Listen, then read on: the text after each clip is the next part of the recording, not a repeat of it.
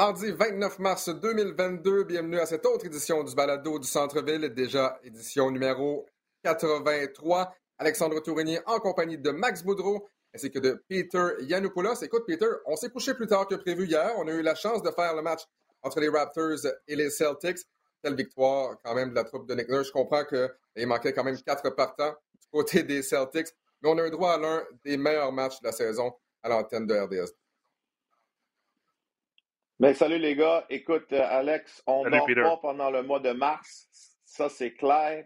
On, regarde le March Madness, il y a la NBA. Puis là, il y a l'Alliance de Montréal. Puis je suis tellement content avec notre invité aujourd'hui. Exactement, Peter. Euh, on devait justement accueillir Peter peut-être pour une quinzaine de minutes dans notre deuxième bloc. Mais Peter connaissait tellement bien notre invité qu'on a décidé, ben, pourquoi pas avoir Peter Yanopoulos avec nous pour toute la première demi-heure. Et sans plus tarder, ben, justement, on l'accueille, cet invité de l'Alliance de Montréal, le tout premier joueur, c'est quand même drôle à dire, hein, le tout premier joueur de l'Alliance de Montréal, le Montréalais Kémy Ossé. Merci beaucoup, Kémy, pour avoir pris le temps de nous parler aujourd'hui. Merci, guys. Merci de m'avoir invité ici, um, ça veut dire beaucoup pour moi. Uh, une bonne plateforme, puis je suis content d'être avec vous. Kémy, écoute, question de te mettre à l'aise tout de suite. Comme je le mentionnais, tu connais bien notre collègue Peter Yanopoulos. Peter, tout d'abord, j'aimerais peut-être que tu me racontes, avant toute chose, une anecdote sur Kémy aussi, que en fait, tu connais bien son, son, frère Nelson, évidemment, mais tu connais donc très bien Kémy. J'aimerais avoir une anecdote sur Kémy aussi, en partant. Mais c'est clair que je connais Kémy depuis qu'il est tout jeune parce qu'avec Nelson, j'étais allé au club secondaire avec lui.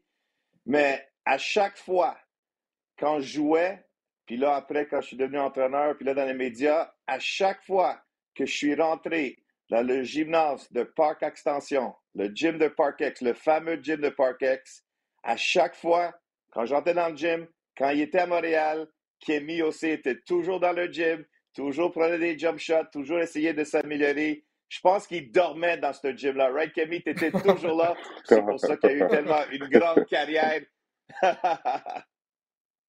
ouais, je faisais tout dans ce gym-là. Hein. Ça, c'est ma maison. Écoute, Kémy, comment on sent justement d'être le tout premier joueur de l'Alliance de Montréal? Pas le numéro 2, pas le numéro 3. Ça a été la priorité pour Joël Anthony d'avoir un joueur québécois, un joueur d'ici Qu'est-ce que ça te fait d'avoir été le premier? Ah, ça, ça, ça, veut dire tellement beaucoup de choses. Hein.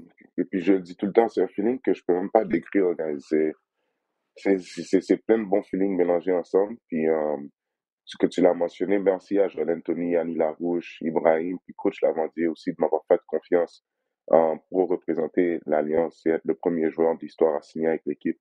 Um, ça, ça, ça, veut dire beaucoup pour moi. Puis une équipe professionnelle dans une bonne ligue comme ça à Montréal, ça veut dire beaucoup. Puis je pense que ça, ça va aider les, les, les générations futures. Euh, tu viens d'une famille de basket. Pour les gens bon, à la maison qui suivent le basket ici à Montréal, le, nom de famille OC, évidemment, euh, très connu. Du moins, il devrait l'être, euh, surtout relié, entre autres, avec les Knights de Parc Extension. Mais parle-moi justement de cette conférence de presse avec l'Alliance de Montréal d'avoir ta famille autour de toi, enfin autour de toi, une famille qui aura la chance de te voir jouer également à Montréal. Qu'est-ce que ça représentait pour toi de les avoir justement à tes côtés? Ah, ça voulait tout dire. Ah, je pense que ça, c'était un des plus beaux moments de ma carrière, d'avoir ma famille là dans, une conférence de presse, me voir signer avec l'Alliance, um, avec le, le, directeur général, Annie Larouche, uh, et tous les, les, membres du staff uh, présents. Mes parents m'ont vu jouer live, je pense, quatre fois seulement dans ma carrière. Um, c'est tout à mes frères qui venaient, fait que juste le fait de les avoir là avec moi, puis savoir qu'ils vont pouvoir venir à chaque match que je joue à Montréal, je suis déjà excité. Puis le 29 mai, là, c'est déjà entouré dans mon, dans mon calendrier. Camille, tu jouais dans la Ligue l'année passée pour une autre équipe en Saskatchewan. Aussitôt que tu as eu la nouvelle qu'il y avait une équipe à Montréal, entre toi et moi, est-ce que tu voulais faire partie de l'Alliance? Est-ce que c'était aussitôt que Joël Anthony t'a dit oui, je signe en bas de la page puis je veux faire partie de cette équipe-là?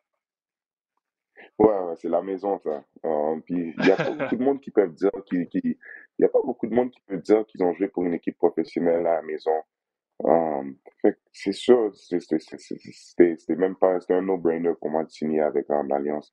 Um, mais Saskatchewan aussi, ils se sont bien occupés de moi les deux dernières années. Um, puis shout out à, eux. Um, ils, ont, ils ont fait beaucoup pour moi, ils se sont bien occupés de moi. Puis um, c'est une, une, organisation très professionnelle aussi. Kémy, euh, tu as déjà joué pour ton frère avec les Knights de Parc Extension.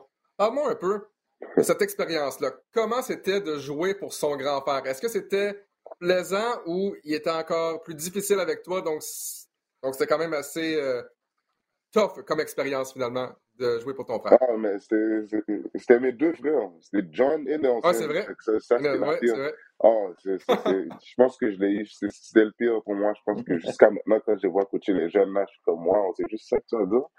Moi, avec moi, là, c'était le pire. Puis ils m'ont coaché à Notre-Dame aussi.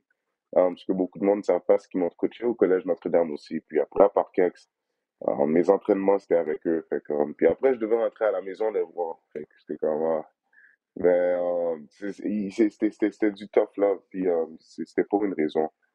puis je pense qu'avec tout ça, avec toute l'énergie et les ressources qu'ils ont mis sur moi, ça m'a permis d'accomplir mes rêves et d'arriver où ce que je voulais arriver. Ah, mais c'est sûr que c'est pas facile. C'est une des.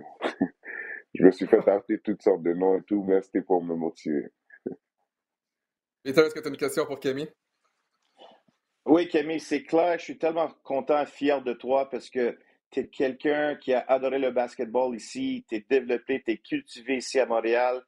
Tu as joué aussi pour l'équipe du Québec euh, avec tes mm-hmm. amis, euh, tes frères.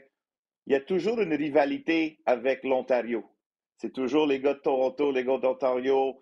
Euh, on dit qu'ils sont les meilleurs, mais nous autres, ici à Montréal, toujours dans le gym de parquet sur n'importe où, on travaille très, très fort pour leur dire non, c'est nous autres. Parle-nous la, la, façon quand vous avez gagné la médaille d'or pour le Québec, vous avez battu l'Ontario. C'était, comme tu l'as dit, Pete, euh, c'est une rivalité qui a tout le temps été là.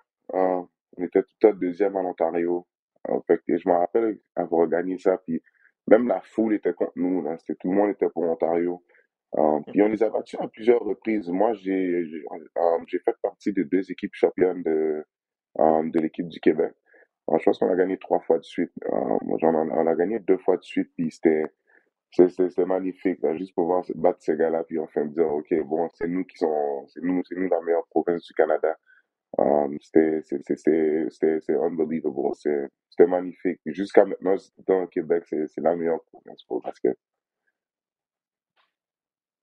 Et là, ça va continuer avec l'Alliance de Montréal. Ah, oui, c'est ça. Exactement. Exactement. Puis il y a plusieurs équipes en Ontario. Um, fait que je suis sûr que ça va être la même chose, spécialement pour les joueurs locaux je pense pas que les Américains euh, vont, vont, comprendre ça, mais je pense que les, joueurs locaux, si on a des joueurs de Montréal avec l'Alliance, puis on joue contre des gars de, contre des équipes, euh, moi, est-ce qu'il y a des gars d'Ontario ou quoi que ce soit, je pense que ça va, ça va ramener cette rivalité-là un peu.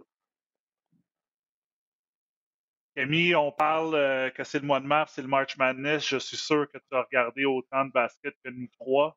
mais les gens savent peut-être pas, tu as joué, euh, joué quatre ans pour l'Université de, l'Arkansas euh, Little Rock.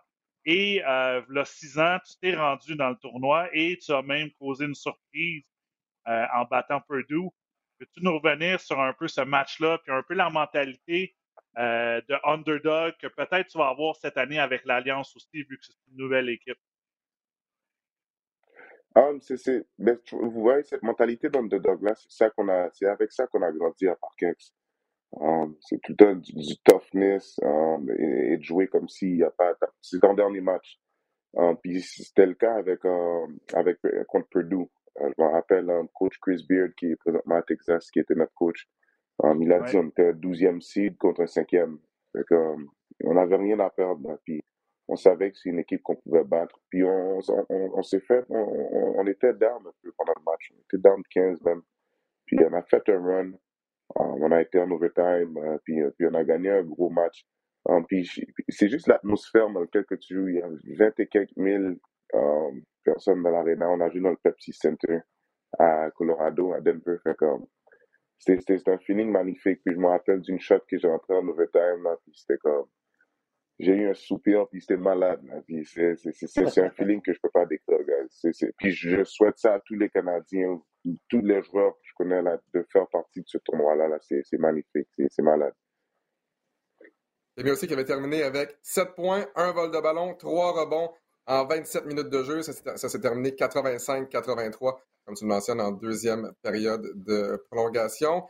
Euh, Camille, euh, t'es pas vieux quand même, là, on, s'entend, mais euh, tu as quand même un bon bagage de, de, basketball ici au Québec. Quand tu vois le chemin parcouru par tous les joueurs du Québec dans la NCA, et j'ai envie de dire au cours des 15 dernières années, est-ce qu'il est-ce que tu as un, sentiment de fierté qui t'habite de savoir justement que tu as contribué à ce leg-là? Oh, définitivement. Puis on en parle tout le temps, que ce soit avec mes frères, puis d'autres coachs avec qui que je parle. Euh, c'était beaucoup plus difficile avant de traverser pour aller au sud de la frontière. Euh, je pense qu'avec les générations du passé, puis ça a commencé même avant moi, il y a plein de monde qui ont, qui ont mis des pierres, même des, des, briques avant moi pour pouvoir en, en, bâtir ça pour les jeunes de nos jours. Um, c'était beaucoup plus difficile avant. Puis je pense qu'avec les autres personnes dans le passé qui ont, qui ont fait une bonne job de représenter le Québec, le Canada, um, dans le sud de la frontière, maintenant, même avec moi, ma génération, on a continué. Puis ça a permis aux gars maintenant um, de nos jours de pouvoir être là-bas, puis performer, puis être confortable à le faire. Parce qu'avant, c'était vraiment différent avant.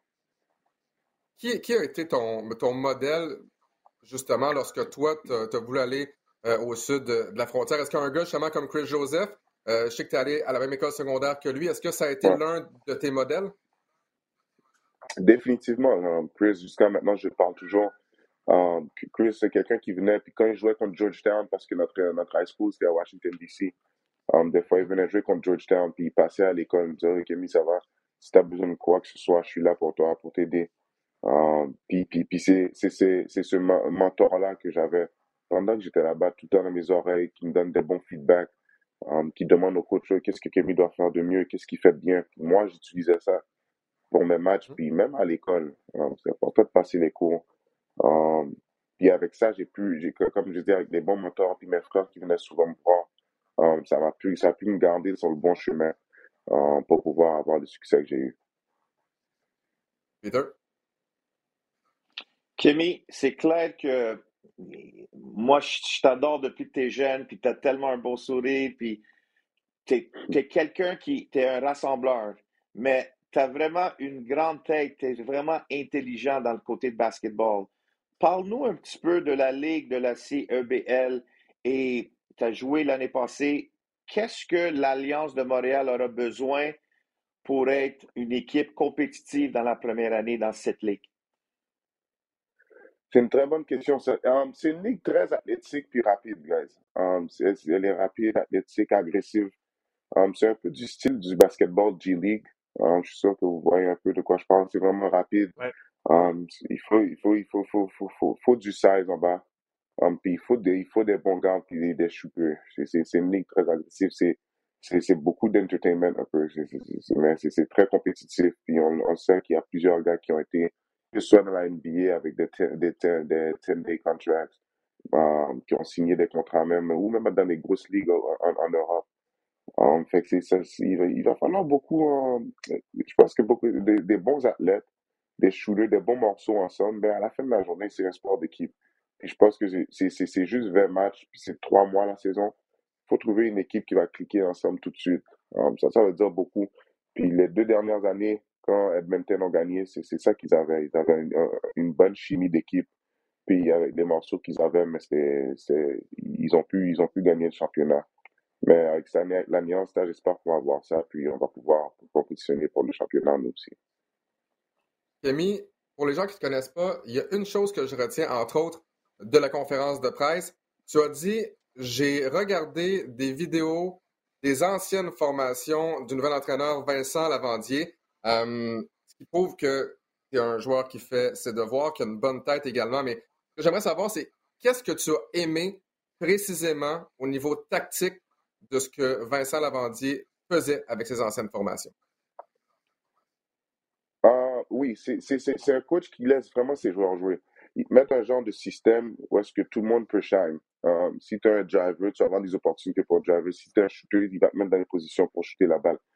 Mais c'est vraiment un, style de jeu libre.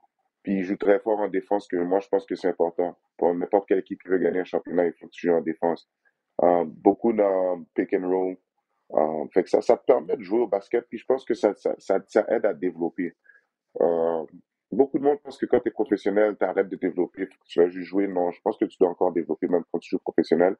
Puis c'est ça son système. Son système te permet de développer pendant que tu joues, que ce soit défensivement ou offensivement. Puis, euh, puis, puis j'aime ça. Puis c'est quelqu'un de facile à communiquer avec lui.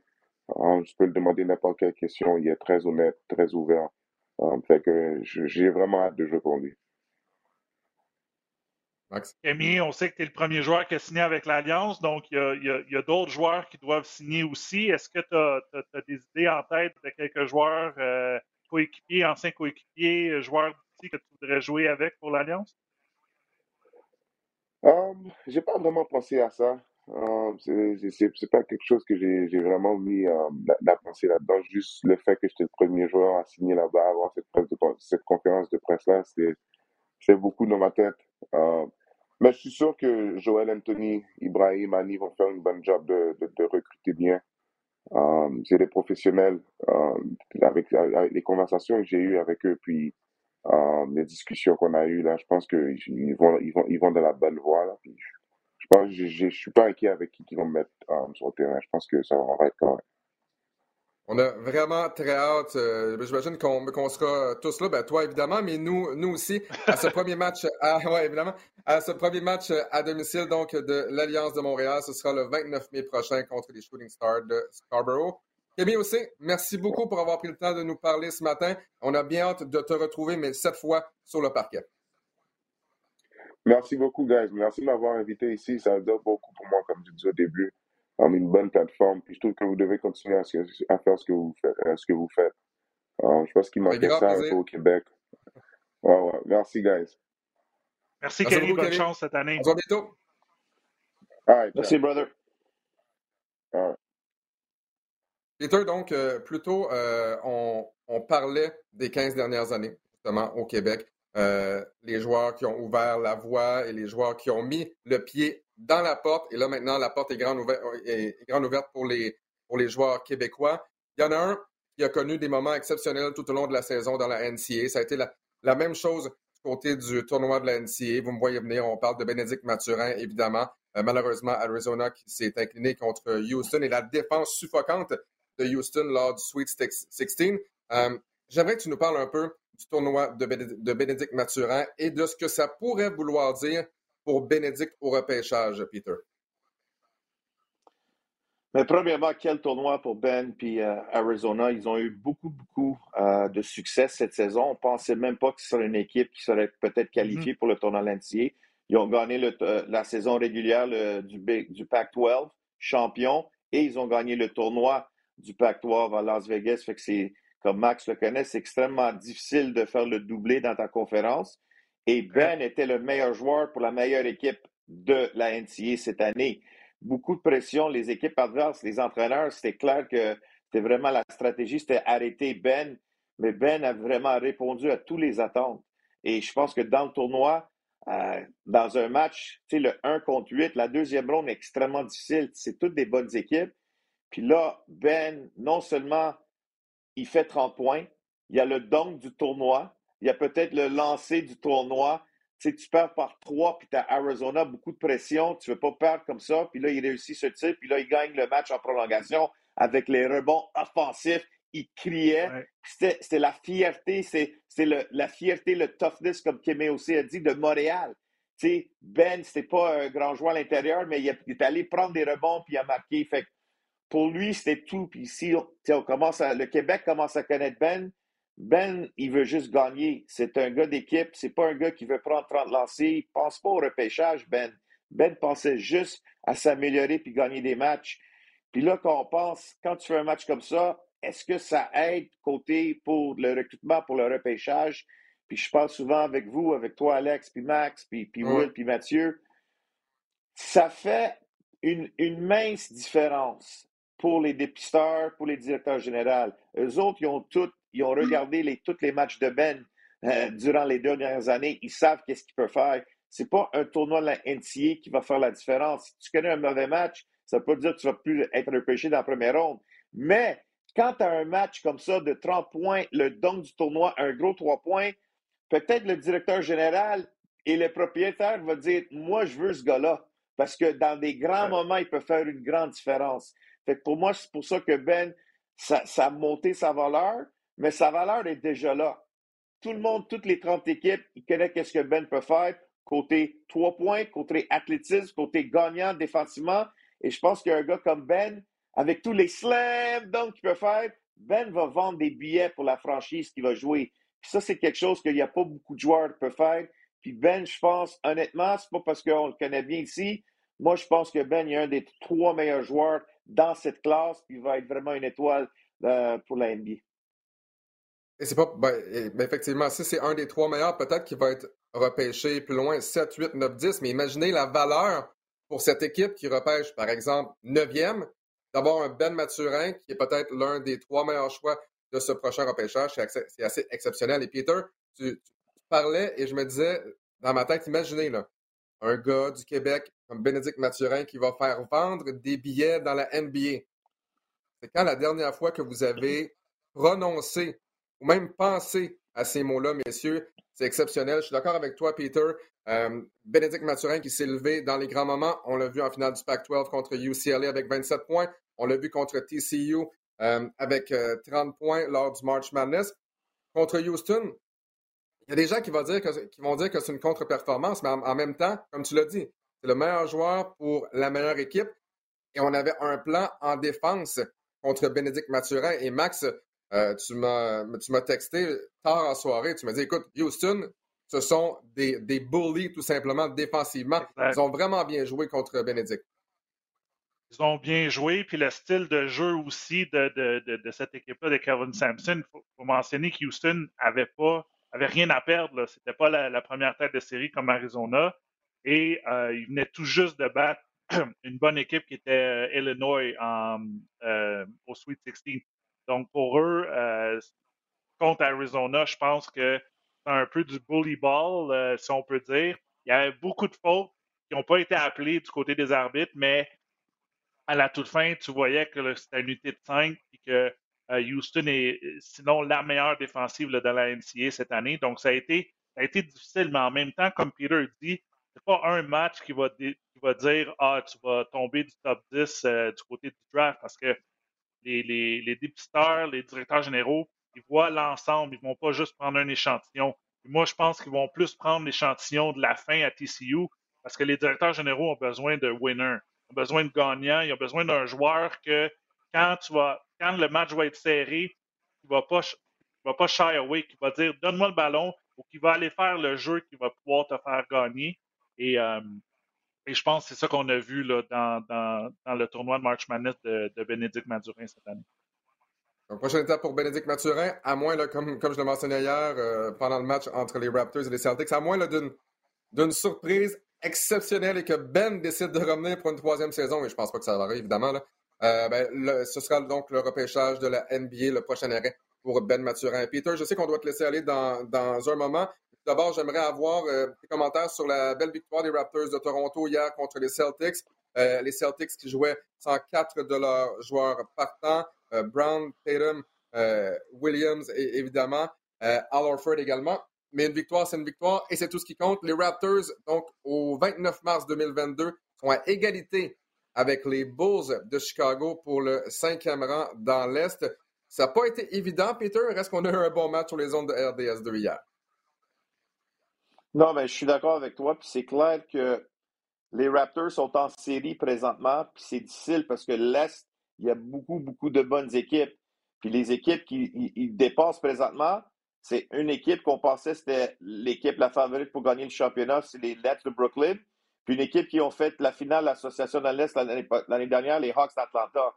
Moi, je pense que les Raptors, c'est une équipe, quand ils sont en santé, ça c'est la clé, quand ils sont en santé, c'est une équipe qui vont faire les séries. Puis ouais, ils peuvent même, ils peuvent même gagner une série ou deux. Quand tu as un, 5 partant avec Van Vliet, Trent, Barnes, OG et Siakam, c'est presque impossible d'arrêter ce groupe sur le plancher. C'est tous des joueurs polyvalents qui peuvent tout marquer, puis c'est difficile. Mais côté à l'intérieur, est-ce qu'on peut donner, on donne des rebonds offensifs? Oui. Mais quand Boucher est en santé, là, on voit que Precious, l'arrivée de Young fait du bien. Moi, je pense que c'est une équipe, les Raptors, on a vu hier, c'était pas facile parce que les Celtics, même sans les gros noms, on voit pourquoi ils étaient une des meilleures équipes cette année. Ils ont de la profondeur. Fait je pense que si Van Vliet peut être à 100% OG, c'est la clé. Quand OG dans l'alignement, il taille des deux côtés du terrain, il donne des 17 points par match et c'est lui un des meilleurs joueurs défensifs du périmètre de la NBA. Fait Siakam, merci, merci, Massai et Bobby euh, on l'a pas échangé. Je vais, je vais le dire encore parce que tout le monde était très déçu. Les, les critiques étaient un peu justifiées à l'égard de, de Pascal.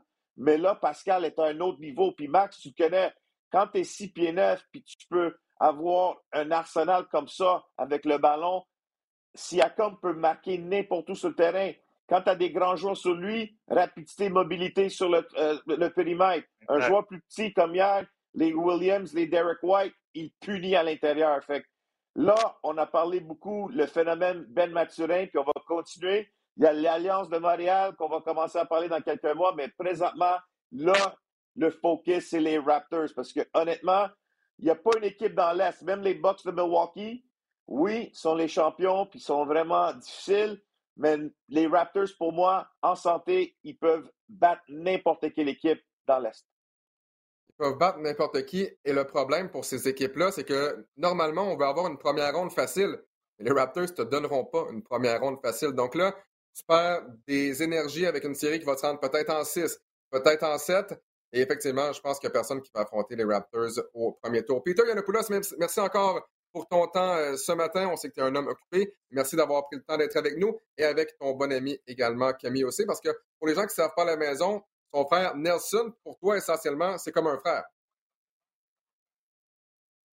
Ben oui, j'ai grandi avec Nelson à l'école secondaire. On se connaît depuis 35 ans. Son frère John aussi, c'est un entraîneur. Puis Kemi, c'est tellement euh, quelqu'un qu'on est tellement fier parce que c'est un gars qui adore le basketball. Puis il a la chance de jouer devant sa famille, devant ses amis et devant la province euh, de Québec puis la ville de Montréal. Fait je suis tellement content et fier de Kenny.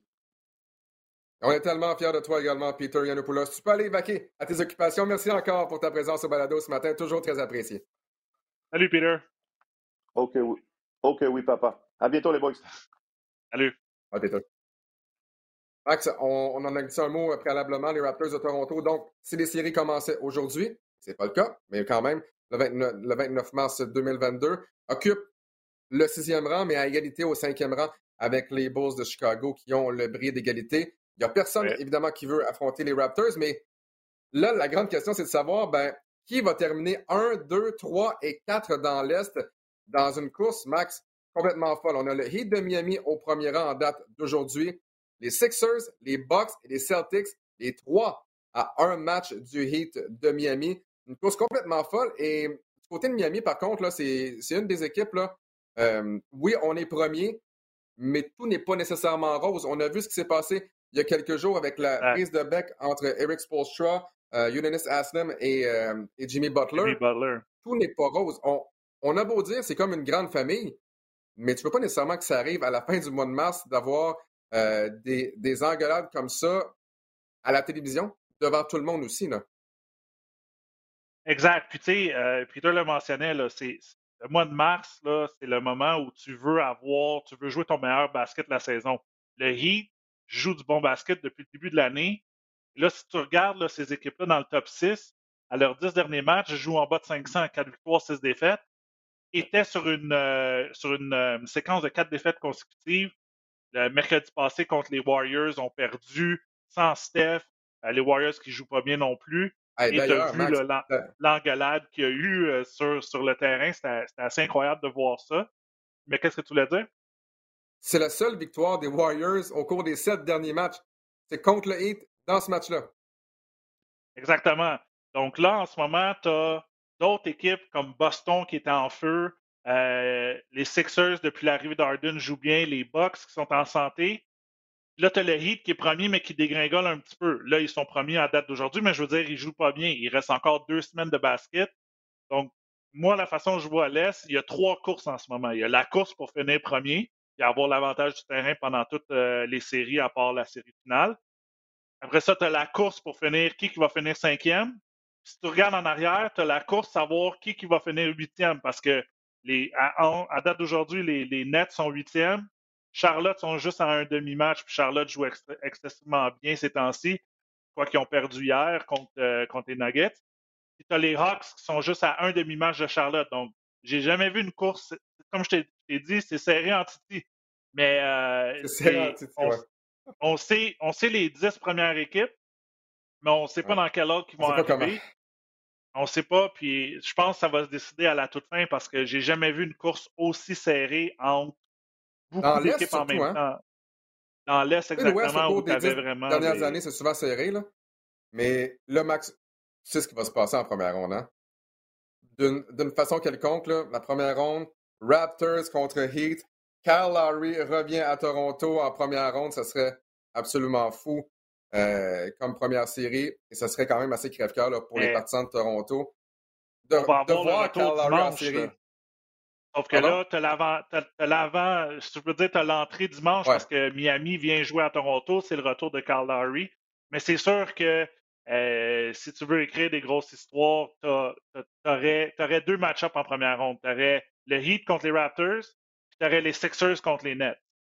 Est-ce que ça peut arriver? Oui, parce que tout peut arriver selon le classement euh, d'ici deux semaines. Mais ça serait quand même incroyable d'avoir ces, euh, ces séries-là. Et écoute, peut-être qu'il va y avoir des surprises déjà en partant. Les Nets euh, peuvent éliminer une des top équipes. Les Raptors, comme on l'a vu hier, quoi que les Celtics étaient sans leur grande vedette, mais les Raptors donnent, donnent, donnent cher leur, leur peau, sont capables de jouer contre n'importe qui. Euh, ah, écoute, j'ai même j'ai tellement hâte de voir ça va être quoi les, les, les match-ups après ça. Euh, dire OK, il y a des potentiels de, upset en guillemets, mais il y a tellement de parité que euh, le seul avantage que tu as peut-être, c'est l'avantage du terrain. S'il y a un match numéro 7, tu vas jouer à la maison. Exactement. Et ça, c'est si les Nets de Brooklyn participent aux séries éliminatoires. Là, on est huitième, donc on va jouer contre, la septième position. Euh, et le gagnant, donc, devient la, septième tête de série. Mais si on devait glisser au neuvième rang, au dixième rang, là, pour accéder aux séries éliminatoires, on doit gagner deux matchs de barrage. je comprends que normalement, on a l'équipe pour le faire, mais les Nets de Brooklyn là, euh, sont, sont, dans une période excessivement difficile. La bonne nouvelle, Max, c'est qu'enfin, Kyrie Irving va, euh, est revenu pour la première fois depuis le deuxième match de la série contre les Bucks de Milwaukee est revenu à Brooklyn. Il a connu un match correct sans plus à son, à son retour. Les, évidemment, bon, avec euh, la COVID du côté de New York, on a assoupli les règles sanitaires. Donc, dans son premier match euh, à Brooklyn, depuis donc l'année dernière, 16 points, 11 passes décisives pour euh, Kyrie Irving, Kevin Durant qui a bien joué avec une récolte de 27 points, dans une défaite contre les Hornets de Charlotte. Et ça, vraiment, ça change la donne du côté des Nets de Brooklyn. Je comprends que la saison tire à sa fin. Il reste seulement sept matchs au Nets de Brooklyn, mais au moins, on a la chance d'avoir Kyrie Irving de retour. Et surtout, Max, pour les matchs éliminatoires. Parce que sans Kyrie, je comprends qu'on a KD, là, mais c'est pas comme si on, avait une formation très, très, très, très, très profonde du côté des Nets de Brooklyn. Ça fait du bien, donc, d'avoir Kyrie Irving pour tous les matchs, enfin. Et, et, on dirait que c'est un scénario d'Hollywood. C'était les Oscars euh, en fin de semaine. Je pense que tu sais qu'est-ce qui est arrivé, mais on n'en parlera pas. Puis la décision du maire d'alléger les, les, mesures sanitaires, ça aide, ça aide Brooklyn. Tu te dis, ah, Carrie va jouer à la maison, il jouait bien sur la route. Euh, en plus, tu regardes le calendrier, puis il est favorable pour les Nets. Premier test, euh, comme tu dis, dimanche, puis on a, on a tout simplement oublié de jouer de la défensive contre une des meilleures ben attaques de la Ligue. Euh, je veux dire, tu regardes les statistiques, le 17-3 points réussis des, des, des, des Hornets pour 53% donc 17 en 32. Euh, le Mellow Ball qui a, fini avec 33 euh, points. Il a, il a, gâché le retour à la maison, entre guillemets, de, de Kyrie. Et, c'est là que tu vois que les, les Nets, oui, euh, est-ce que Ben Simmons va pouvoir revenir au jeu? en ce moment, c'est un monstre à deux têtes en termes de Kevin Durant et Kyrie? Ils jouent cinq de leurs sept prochains matchs à la maison. Euh, contre des équipes comme Détroit, tu as Houston, tu as New York, tu as Indiana, donc des équipes qui sont déjà éliminées. Donc, fin de calendrier un peu favorable, mais en même temps, comme tu dis, si tu finis huitième cette année ou depuis l'année passée avec le play-in, ça ne t'assure pas d'une place en série parce que tu as la neuvième et dixième équipe, qui serait Charlotte et, Atlanta, qui jouent un contre l'autre. Et après ça, viendrait jouer contre Brooklyn. Donc, tu as quand même une chance d'être éliminé, entre guillemets, même si tu finis huitième.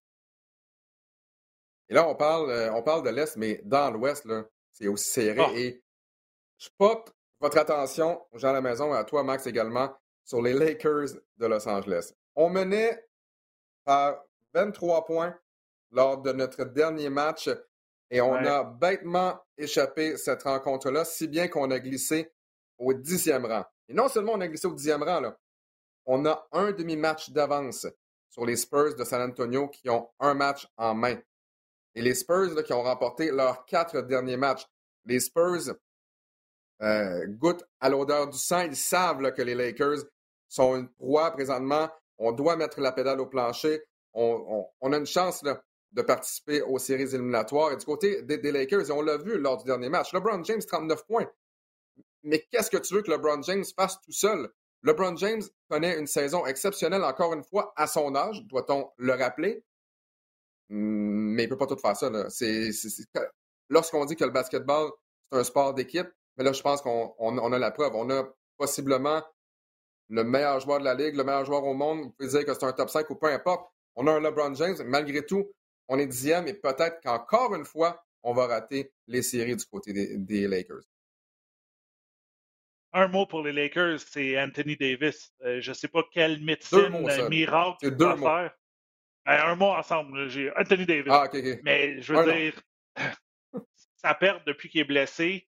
Ouais, ouais. Tu penses, tu dis Russell Westbrook est là, euh, mais il n'y a pas personne d'autre. Carmelo Anthony fait ce que Carmelo Anthony peut faire euh, dans son âge maintenant.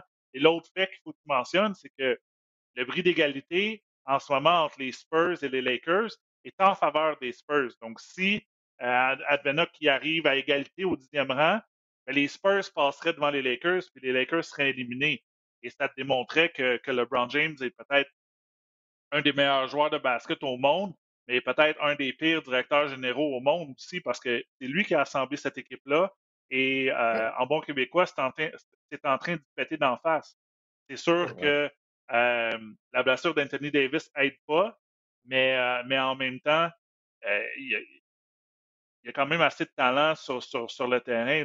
Westbrook est pas, a un peu de difficulté avec le système. LeBron joue du basket.